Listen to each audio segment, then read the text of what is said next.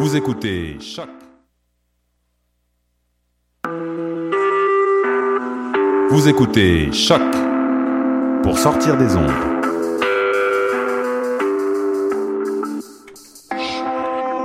Podcast, musique, découverte. Sur choc.ca. La musique au rendez-vous.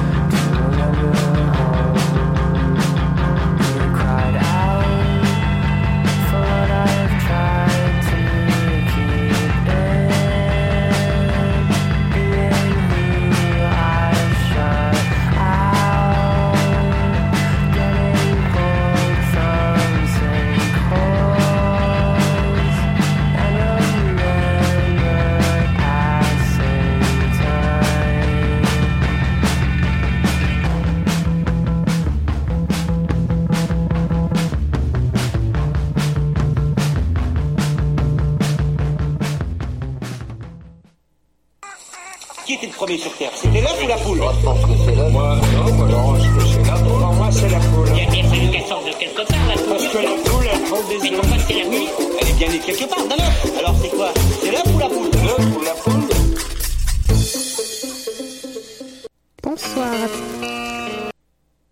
À toutes et à tous. Vous êtes bien à l'écoute de l'émission L'œuf ou la poule sur la radio web de Lucam, choc.ca. Ce soir, ce sera une rediffusion. Donc la rediffusion de l'émission du 9 mars 2015 où l'on recevait Marion Spey. À l'époque, l'émission ne faisait que 30 minutes. Il n'y a donc pas de chronique. Et vous allez entendre ce soir le projet de Marion pendant son doctorat. Alors, je vous laisse tout de suite à l'écoute de l'émission du 9 mars 2015. Bonne soirée propose 18 spécialisations dans tous les domaines de la gestion, dont management, marketing, finance, économie appliquée, gestion en contexte d'innovation sociale, technologie de l'information. Deux spécialisations offertes en français et en anglais, logistique et affaires internationales. Admission le 15 mars, tous les détails sur hec.ca. Et vous, jusqu'où irez-vous? Productions Nuit d'Afrique présentent la 9e édition des Célidors de la musique du monde. Les Célidors, la distinction musicale qui souligne le talent des artistes de la musique du monde, vous invite à découvrir 36 groupes. À travers cette unique vitrine, venez voter pour vos artistes coup de cœur. Jusqu'au 15 avril, tous les mardis et mercredis au club Balatou dans le cadre de concerts gratuits. Les Célidors... Qui était le premier sur Terre? C'était l'œuf ou la poule? Moi, je pense que c'est l'œuf. Moi, non, moi, non, je pense que c'est. Pour moi, c'est la poule. Il y a bien fallu qu'elle sorte de quelque part, la poule. Des Mais œufs. pourquoi c'est la nuit Elle est bien née quelque part, d'un œuf. Alors c'est quoi? C'est l'œuf ou la poule? L'œuf ou la poule? Bonsoir à toutes et à tous, bienvenue sur euh, choc.ca, la radio web de Lucam, pour cette euh, nouvelle émission de l'œuf ou la poule. Et ce soir, on accueille avec euh, nous Marion Spey. Bonjour. Bonsoir Bonjour. Marion. Tu vas, tu vas parler avec nous ce soir des recherches que tu as fait en Antarctique. C'est ça, tout à fait. Donc tu as un doctorat en écophysiologie que, et tu as réalisé une partie de tes recherches là-bas. Voilà, c'est ça. Donc en fait, j'ai fait mon doctorat euh, entre 2007 et 2010. Et je suis partie une fois, donc on, une fois sur le terrain en Antarctique pendant trois mois et demi, euh, entre octobre 2009 et à peu près euh, février 2010. Donc pour étudier les manchots Adélie, c'est eux que j'étudiais euh, préférentiellement. Et c'est toujours une bonne occasion de pouvoir aller sur place parce que pour les voir, euh, se rendre compte de leur vie, de leur environnement, de leur habitat, de leur euh, interaction. Voilà, donc c'était une grande chance et euh, c'était une belle expérience. Est-ce que d'ailleurs pour publier c'est obligatoire d'aller sur le terrain ou il y a des Non, laboratoires alors non, il y a justement euh, malheureusement des, des doctorants qui n'y vont pas. Euh, en général, c'est plutôt rare. Le, le- le schéma habituel, c'est on commence par aller sur le terrain et la thèse suit après. Moi, j'ai bizarrement fait l'inverse parce que euh, euh, l'expérience de mon directeur de thèse était un peu spéciale parce qu'il avait une doctorante avant moi qui, euh, elle, partait en Arctique, donc au nord, et qui travaillait sur des éders à duvet, c'est des petits canards. Et en fait, une année, il y a un ours qui est venu et qui a mangé tous les œufs et les nids. Donc, ils ont eu zéro résultat dans l'année. Donc, il s'est dit, c'est pas possible de refaire ça. Alors, il a changé de stratégie pour moi et donc il a récolté des données avant. Euh, comme ça, moi, j'ai commencé ma thèse sur euh, un socle, on va dire, un peu solide. Et euh, j'y étais après. Alors bon, je sais pas quelle est la meilleure formule. Moi, j'ai trouvé ça bien d'y aller de toute façon. Après, c'est vrai que c'est difficile parce que j'ai travaillé sur le terrain et mes données n'étaient pas forcément pour moi. Mais bon, c'est le jeu. J'ai travaillé aussi sur le données d'autres gens, donc euh, je trouvais que la boucle était bonne. Alors on va parler un petit peu après de ton expérience là-bas, mais pour l'instant tu nous as parlé des ours en Arctique et tu nous as parlé des manchots adélie en Antarctique. Est-ce que tu peux nous dire un petit peu toutes ces espèces qui vivent en Antarctique? Alors exactement, ça c'est une, une très bonne réflexion parce que très souvent, euh, la plupart des gens confondent manchot et pingouin. Alors en fait, le problème c'est c'est juste une- un problème de traduction. Euh, pingouin en anglais se dit penguin et manchot ça se dit euh, hawk. Euh, non, pardon, là c'est l'inverse. Donc manchot se dit penguin et pingouin se dit hawk. Donc c'est une mauvaise traduction de l'anglais, euh, c'est un faux ami, c'est comme euh, library, ça veut pas dire librairie, ça veut dire bibliothèque. Donc c'est exactement le même problème. Alors ce qu'il faut retenir, c'est que le manchot ne vole pas et vit dans l'hémisphère sud, exclusivement, de l'équateur à l'Antarctique. Et le pingouin vole et vit dans l'hémisphère nord. Donc en fait, ils sont noirs et blancs tous les deux, mais c'est absolument la seule, euh, le seul point commun. D'accord. Et donc on a donc les manchots vivent en Antarctique. Donc, les manchots vivent en Antarctique. de manchots. Exactement. Les manchots vivent dans l'hémisphère sud, c'est-à-dire on en trouve euh, des îles Galapagos, donc en Équateur, jusqu'en Antarctique. Il y, a, il y a à peu près 17 espèces de manchots. Et les pingouins vivent donc euh, dans l'hémisphère nord. Euh, on en trouve notamment en Bretagne, en France, ou en Arctique un peu plus haut. Et euh, donc l'Arctique, c'est aussi le territoire des ours.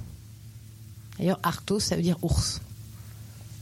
Donc en fait, un manchot et un ours ne se rencontrent jamais contrairement à ce qu'on peut voir dans quelques livres d'enfants ou euh, autres posters. Ou des dessins animés. Moi, pour préparer l'émission, j'ai regardé un dessin animé et ils cohabitaient. ouais, non, c'est ça. C'est vraiment. Euh, faut pas confondre froid, euh, banquise, iceberg avec les habitants. C'est vraiment important de se rappeler ça.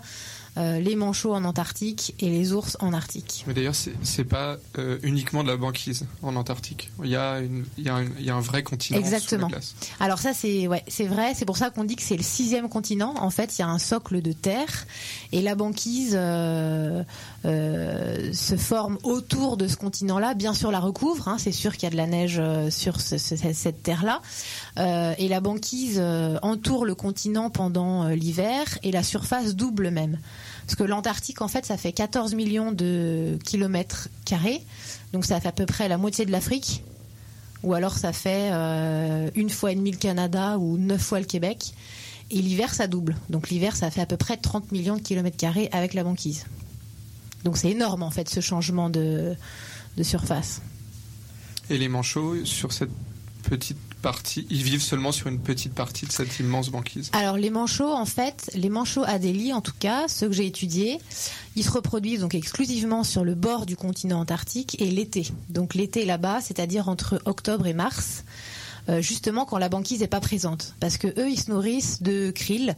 C'est une sorte de petite crevette qui se trouve euh, pas mal dans donc euh, dans l'océan Antarctique, euh, notamment vers la glace, quoi, sous la banquise, à l'interface entre l'eau et la banquise. Et donc il faut que le manchot se reproduise à terre exclusivement. C'est pas possible qu'il se reproduise en mer. Et il se nourrit en mer, par contre. Donc il doit alterner en fait présence à terre pour s'occuper de son petit, pour euh, construire un nid, pour le réchauffer, pour le protéger des squats ou des ou autres prédateurs euh, volants et euh, se nourrir en mer. Donc en fait c'est pour ça qu'il choisit d'y aller l'été. Euh, voilà. Alors par contre le, le manchot empereur qui est l'autre habitant aussi en tout cas de du bord du continent antarctique, lui, il se reproduit l'hiver. Donc c'est le seul oiseau qui se reproduit l'hiver. C'est quand même des conditions euh, euh, extrêmes. Alors euh, lui, c'est pas du tout au même moment. Je pense que lui, il arrive à peu près en mars. Il pond à peu près en mai. Et ensuite, euh, il y a l'élevage des petits, euh, tout ça. Et les petits partent ensuite, une fois qu'ils sont plus grands et qu'ils ont mué, ils partent en mer en décembre. Donc en fait, les deux espèces se croisent, mais se, se reproduisent pas en même temps. Et si on devait les, les décrire pour donner une image euh, à nos auditeurs et auditrices? Alors donc le, le manchot empereur, celui dont je viens de parler là, qui se reproduit en hiver, c'est le plus grand parmi les 17 espèces. Lui, il fait 1m20. Euh, et il pèse entre 20 et 40 kilos. Alors je dis c'est un, gros, euh, une grosse différence, mais parce qu'en fait justement, comme ils se reproduisent à terre, les manchots de manière générale, ils ont toute une période de jeûne puisque quand ils sont à terre, ils se nourrissent pas. Donc en fait, ils, font énormément de réserves euh, de nourriture. Donc dans leur corps, hein, ils sur, je peux pas dire qu'ils sont obèses parce que c'est pas une maladie du tout chez eux, c'est leur adaptation. Mais euh, ils mangent énormément, ils sont très gros et pendant la reproduction, ils perdent du poids, ils perdent un peu de graisse et c'est comme ça que ça marche chez eux. Donc c'est pour ça qu'il y a une grosse différence de, de poids dans ce que je vous dis. Par contre, le manchot Adélie, alors lui, il est plus petit, il fait 70 cm, donc c'est-à-dire à peu près euh, mi-cuisse. Et lui, il pèse entre euh, 4 et 7 kilos, pour les mêmes raisons donc. D'ailleurs, on peut écouter ces petits manchots empereurs et les manchots Adélie. Exactement. Donc euh, là, en fait, c'est des, des, des petits sons qui ont été euh, récoltés donc euh, à Dumont-Durville. C'est le nom de la base scientifique française en Antarctique où j'étais. Euh, ça a été récolté par euh, Dominique Philippi, c'est un scientifique qui était euh, sur la base avec moi. Et en fait, il avait un bon matériel et il a pu enregistrer donc le bruit d'abord de manchot Adélie et puis aussi de manchot empereur. Et là, c'est des poussins d'empereur en fait et leur petit bruit est assez caractéristique. Ils sont en train en fait de quémander de la nourriture à leurs parents. Et d'ailleurs, à un moment dans le son, on va entendre les parents et c'est très facile à reconnaître parce que c'est pas du tout la même chose.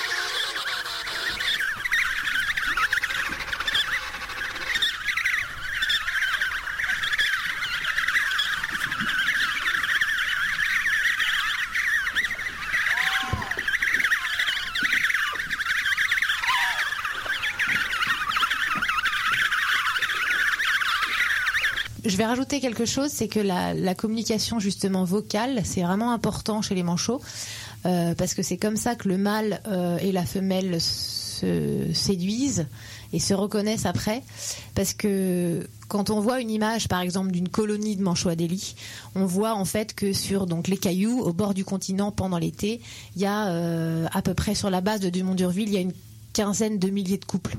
Donc c'est énorme et ils sont séparés, on va dire, de quelques 50 cm, voire 1 mètre les uns des autres. Donc en fait, c'est vraiment euh, un poulailler géant. Et en fait, on repère, euh, ils se ressemblent tous. Le mâle et la femelle sont très très similaires.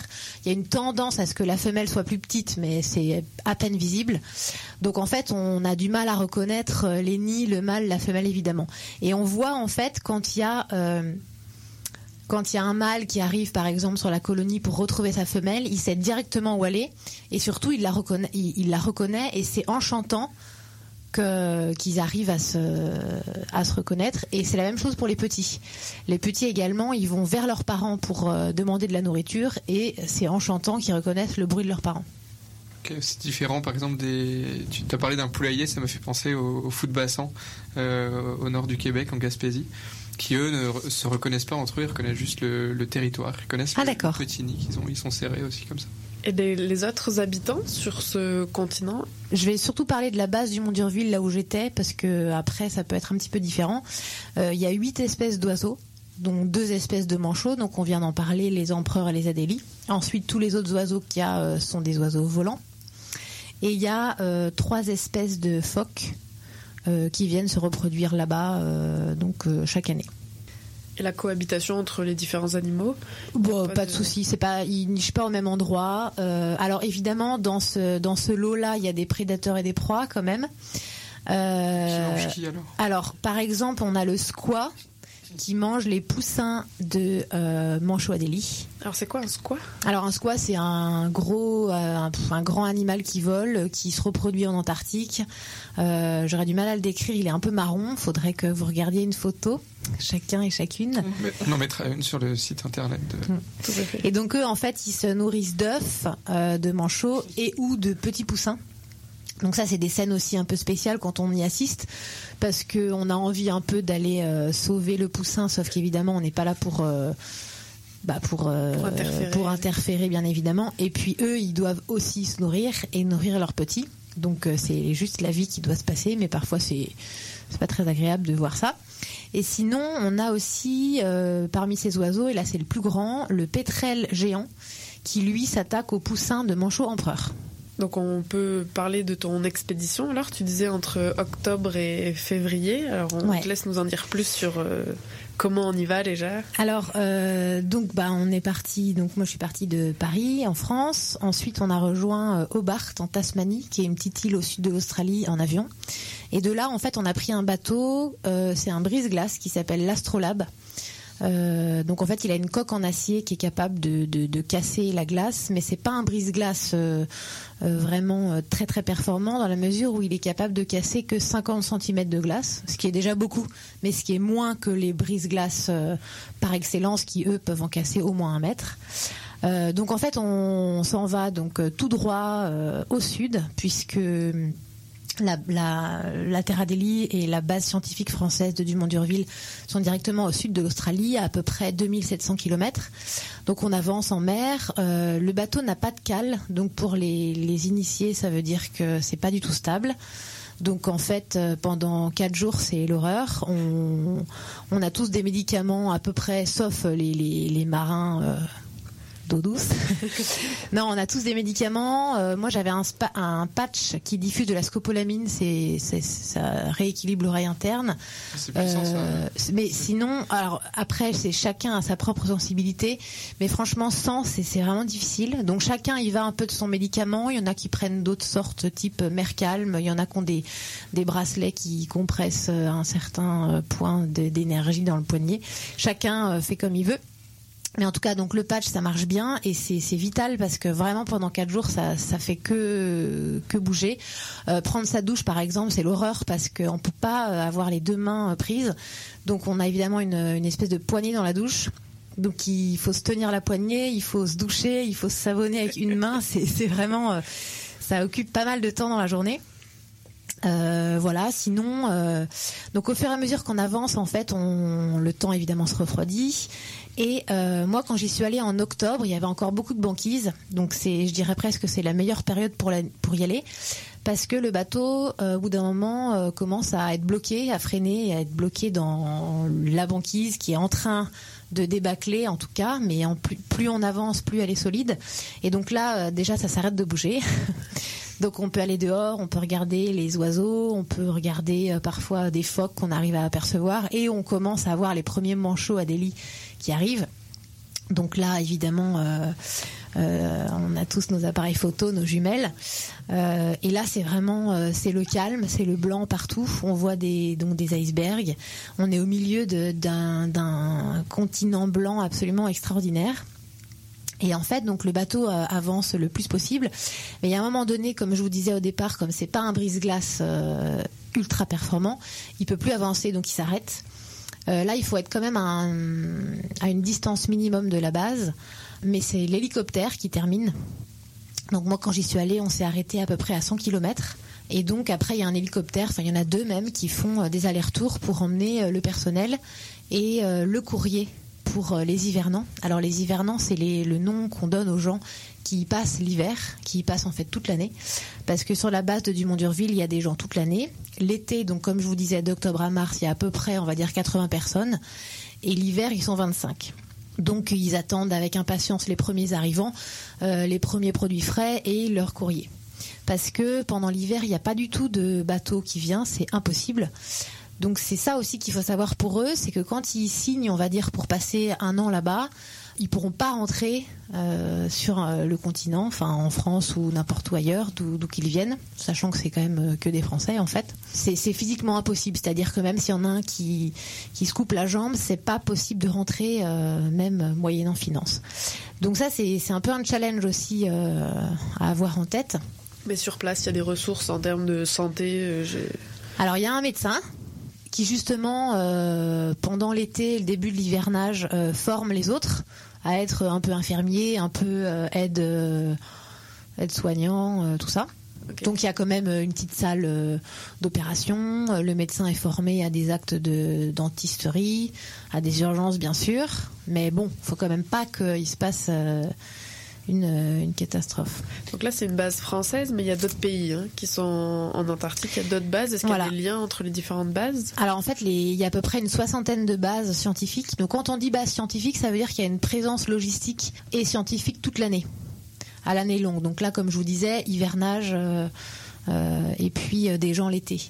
Euh, donc il y en a une soixantaine, mais elles sont tellement loin les unes des autres que non, il n'y a pas de, de lien. Alors je dis ça, mais la, France a deux bases, donc Dumont d'Urville, celle qui est au bord du continent, et une qui s'appelle Domsé, qui est une base franco italienne qui est à 1200 km à l'intérieur du continent et là en fait clairement il y a des liaisons entre les deux puisque c'est grâce aux gens de Dumont d'Urville et à euh, une série de camions qui partent euh, dans ce qu'on appelle le raid. En fait, c'est des espèces de gros camions qui transportent des containers mis sur des skidoo. Euh, Il y en a à peu près pour 10 jours, donc pour rejoindre l'autre base d'Omsé à 1200 km plus haut.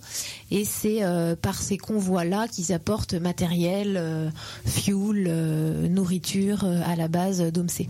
Donc en fait, il y a une liaison entre ces deux, effectivement. Mais entre les liaisons des, des bases internationales, très peu. Là, on parle de la France parce que c'est là où t'étais, mais le Québec, de toute façon, n'a pas de base. Alors non, le Québec n'a pas de base, euh, le Canada non plus. Par contre, ils ont euh, ce qu'on appelle signé le traité de l'Antarctique. Euh, le traité de l'Antarctique, c'est donc un document qui a été signé par euh, aujourd'hui une cinquantaine de pays. Le dernier, c'était le Pakistan en 2012. Euh, il a été signé donc en 1959 et il est entré en vigueur en 1961. Et en fait, il dit que l'Antarctique, c'est un territoire de paix et de science qui n'appartient à personne et qui est dévolu à ça donc, à la paix et à la science. Et pour l'instant, c'est toujours vrai. Et pour l'instant, c'est toujours vrai. Mais c'est pas si utopique parce que euh, on, voit une réelle collaboration entre les pays. Exemple, euh, donc chaque pays a un peu son brise-glace, son moyen d'aller euh, à sa base où qu'elle soit.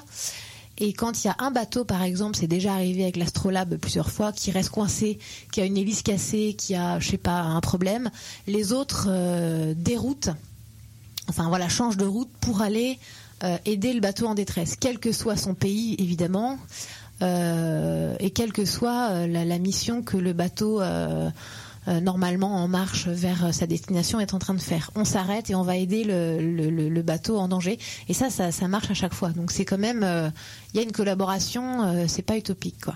Alors, tu nous as parlé des médecins qui vivent là-bas, des gens qui vivent là-bas. Et toi, c'était quoi ta mission pendant euh, le temps où tu as vécu là-bas? Alors donc euh, moi j'étais en donc en thèse, euh, en doctorat, donc ça veut dire que donc j'étudiais les manchots à Delhi comme je vous disais, et en fait j'étudiais un phénomène particulier qui s'appelle l'abandon du nid.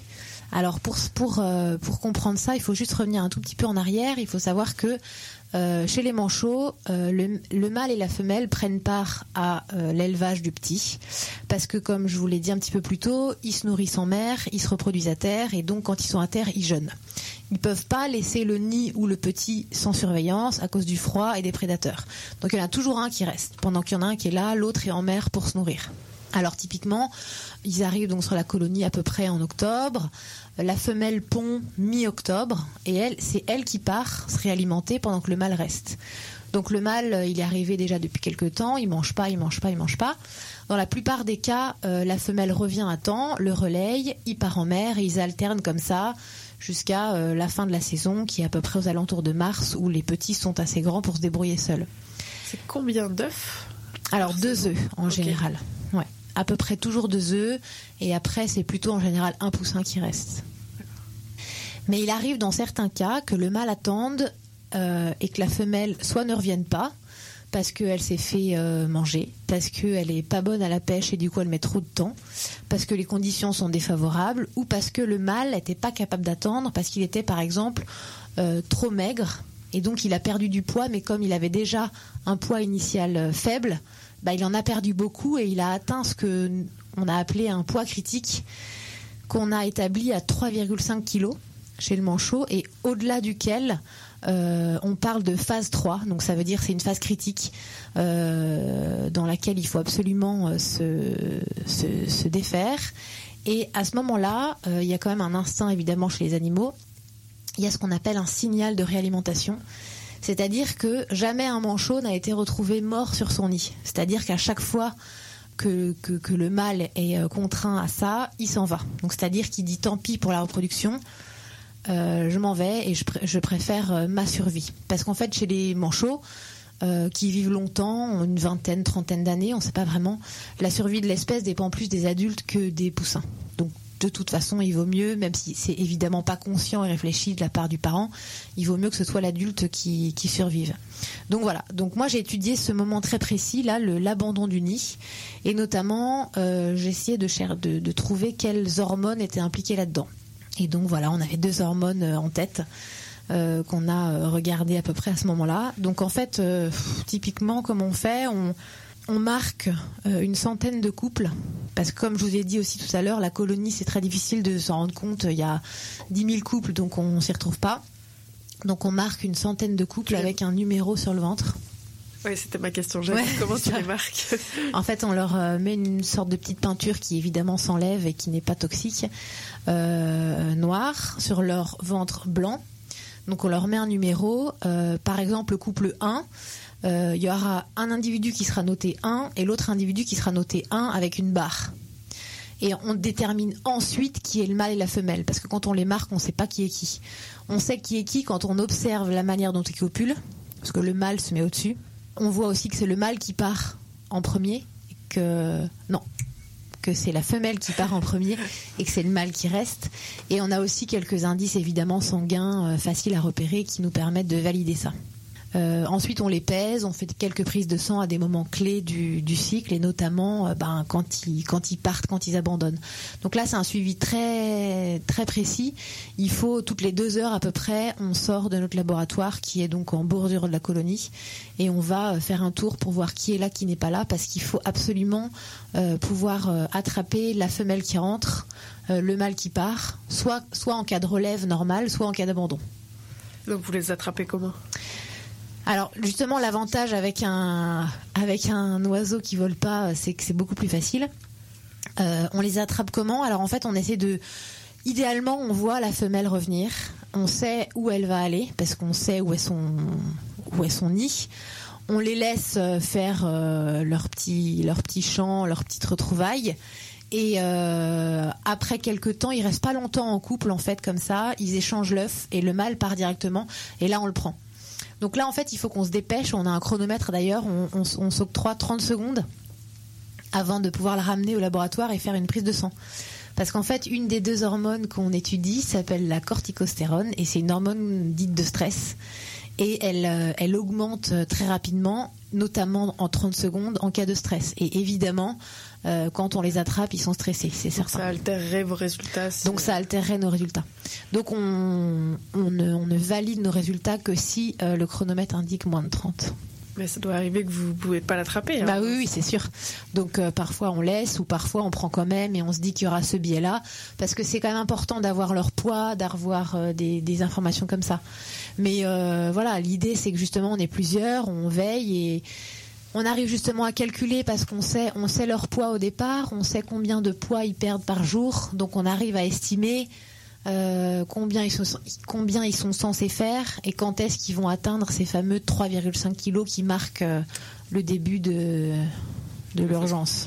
J'ai une question naïve, mais le cycle jour-nuit en Antarctique, Alors justement, l'été quand j'y étais, moi il faisait jour tout le temps. Et il fait donc nuit tout le temps par opposition l'hiver. Et c'est un facteur encore plus difficile pour les hivernants qui sont et tout seuls et il fait nuit et il fait euh, très très froid. On va pas parler de la température. Alors euh, en bordure du continent, euh, pendant l'été, il fait, on va dire, entre moins 10 et 2. Donc c'est largement supportable, sans facteur vent bien sûr. Par contre, à l'intérieur du continent, pendant l'été, il fait déjà moins 30. Et l'hiver, alors c'est plutôt du moins 30 euh, en moyenne en bordure du continent. Et à l'intérieur, alors là, c'est carrément moins 60. Et je crois qu'il y a eu un record à moins 89. euh, Et dans, des, base. dans des conditions extrêmes comme ça et de, de solitude intense pendant le pendant l'hivernage, c'est c'est un bon terrain pour étudier la, la, la psychologie des gens et Exactement. leur comportement Ouais, c'est solitaire. ça. Surtout en ce moment, on parle beaucoup Mm. des- d'expéditions vers Mars, euh, d'aller simple. Mais il y, y a tout à fait déjà des, des scientifiques euh, plutôt spécialisés en psychologie ou des, des domaines comme ça qui vont justement et qui étudient ça. Parce que c'est sûr ils sont 25 donc il faut apprendre à vivre euh, à vivre comme ça. Il y a des hommes des femmes. Euh, les femmes ils sont depuis pas très longtemps. Je crois qu'elles ont le droit d'hiverner depuis à peu près l'an 2000 donc c'est sûr que c'est un challenge social important et que ça s'étudie c'est certain ouais. Dernière question, très rapidement. Est-ce qu'il- est-ce que, parce qu'on parle beaucoup, tu as parlé de l'ours blanc qui vit euh, à à dans l'autre hémisphère, euh, qui lui est en danger avec la fonte de la banquise. Est-ce que les manchots, les manchots empereurs, les manchots Adélie, ceux que tu as étudiés, sont eux en danger également? Alors, les manchots Adélie, la population, on va dire, est relativement stable. Euh, ce qu'on peut observer parfois, c'est que dans ce qu'on appelle la péninsule antarctique, c'est la partie de l'Antarctique qui est sous le Chili et l'Argentine, les, les populations diminuent parce qu'en fait la fonte des glaces est très importante là-bas, mais c'est pas du tout le cas dans l'Antarctique, euh, dans l'autre côté de l'Antarctique où les populations sont soit stables, voire augmentent. Donc on ne sait pas vraiment si c'est euh, juste les, les populations qui changent d'endroit ou si c'est vraiment un problème. On va dire pour l'instant c'est des populations stables. Donc ça ne veut pas dire qu'il faut euh, aller coloniser euh, l'endroit, ça veut dire qu'il faut continuer comme ça. Bon, De toute façon, on a compris que le traité est encore valable pour plusieurs années. C'est ça. Et on Pour la- croise les doigts pour qu'il le reste. Pour la paix et la science. Bah, merci beaucoup Marion. Merci à vous. J'ai une dernière petite question avant de passer à l'agenda. Alors d'après toi, l'œuf ou la poule? Je vais dire l'œuf. Alors bah, merci beaucoup Marion, en tout cas c'était vraiment Merci. intéressant. Donc pour conclure cette émission, on va faire le traditionnel agenda. Donc on a sélectionné pour vous différents événements, donc euh, toujours accessibles autant que possible. Les, les payants, voire chers, euh, je n'en parlerai pas, mais il y en a. Donc les accessibles pour les deux prochaines semaines avant notre prochaine émission. On commence par le mardi 10 mars à la Grande Bibliothèque avec une conférence d'Yves Gingras de l'UCAM en philosophie des sciences qui va nous parler du frère Marie-Victorin. Et on continue toujours en philosophie des sciences le jeudi 12 mars à 18h à l'UCAM avec Frédéric Bouchard, cette fois le directeur du CIRST, qui va nous parler est-ce qu'un expert scientifique peut prendre position et le soir de notre prochaine émission, le lundi 23 mars, commence un des cours de l'Université populaire de Montréal qui s'appelle Les Infinis donc je vous laisse en savoir plus sur leur programmation. Il vaut vraiment la peine et il finit au mois de mai avec une randonnée sur le Mont Royal. Je ne vous en dis pas plus. Merci beaucoup et bonne soirée. Merci, bonne soirée.